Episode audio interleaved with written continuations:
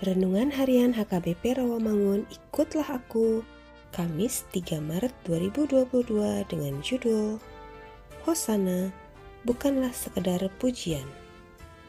Bacaan kita pagi ini tertulis dalam Markus 9 ayat 14-29 dan bacaan kita malam ini tertulis dalam Markus 11 ayat 1-11 dan kebenaran firman yang menjadi ayat renungan kita hari ini ialah Markus 11 ayat 9 yang berbunyi, Orang-orang yang berjalan di depan dan mereka yang mengikuti dari belakang berseru, Hosana! Diberkatilah dia yang datang dalam nama Tuhan. Demikian firman Tuhan.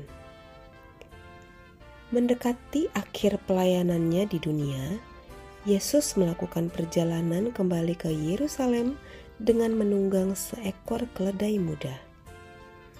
Dan pada saat itu, orang-orang mengeluh-elukan dia dengan berseru, Hosana. Mereka berseru dengan semangat, Hosana, selamatkanlah kami. Seruan ini merupakan doa permohonan sekaligus pengakuan akan kemahakuasaan Yesus mereka berseru memohon keselamatan kepada Tuhan Yesus setelah mereka menyaksikan sendiri atau mendengar karya Yesus sebelumnya. Hosana, selamatkanlah kami dari keadaan susah ini. Bukankah ini juga tepat di masa pandemik ini? Memang Yesus telah tergantung di salib untuk keselamatan kita. Bahkan, keselamatan itu terus dikerjakan olehnya hingga Maranatha.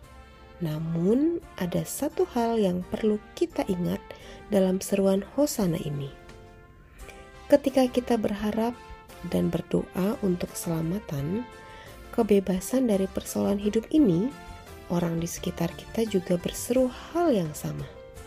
Dan inilah kebenarannya.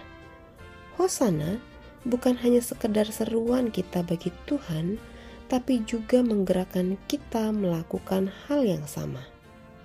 Kita punya kesempatan untuk menyelamatkan atau membebaskan orang lain dari keadaan hidupnya yang susah.